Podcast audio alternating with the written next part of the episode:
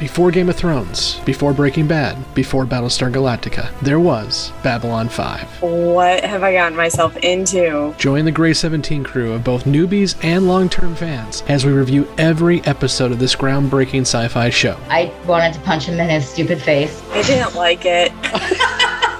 Hold me back, Scott. Start in normal space where we discuss each episode spoiler free, and then, for those who know the show well, join us beyond the rim where we talk about all the plot threads and Easter eggs. See, I That wrote sounds like that another down. question that we will Yeah. answer for you Yeah. years from now. So enjoy.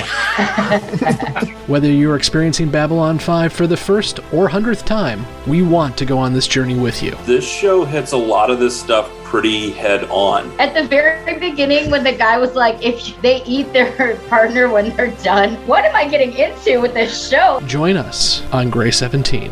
I'm telling you, I'm quitting. I'm just gonna quit. I'm gonna be like, you know what? We're done.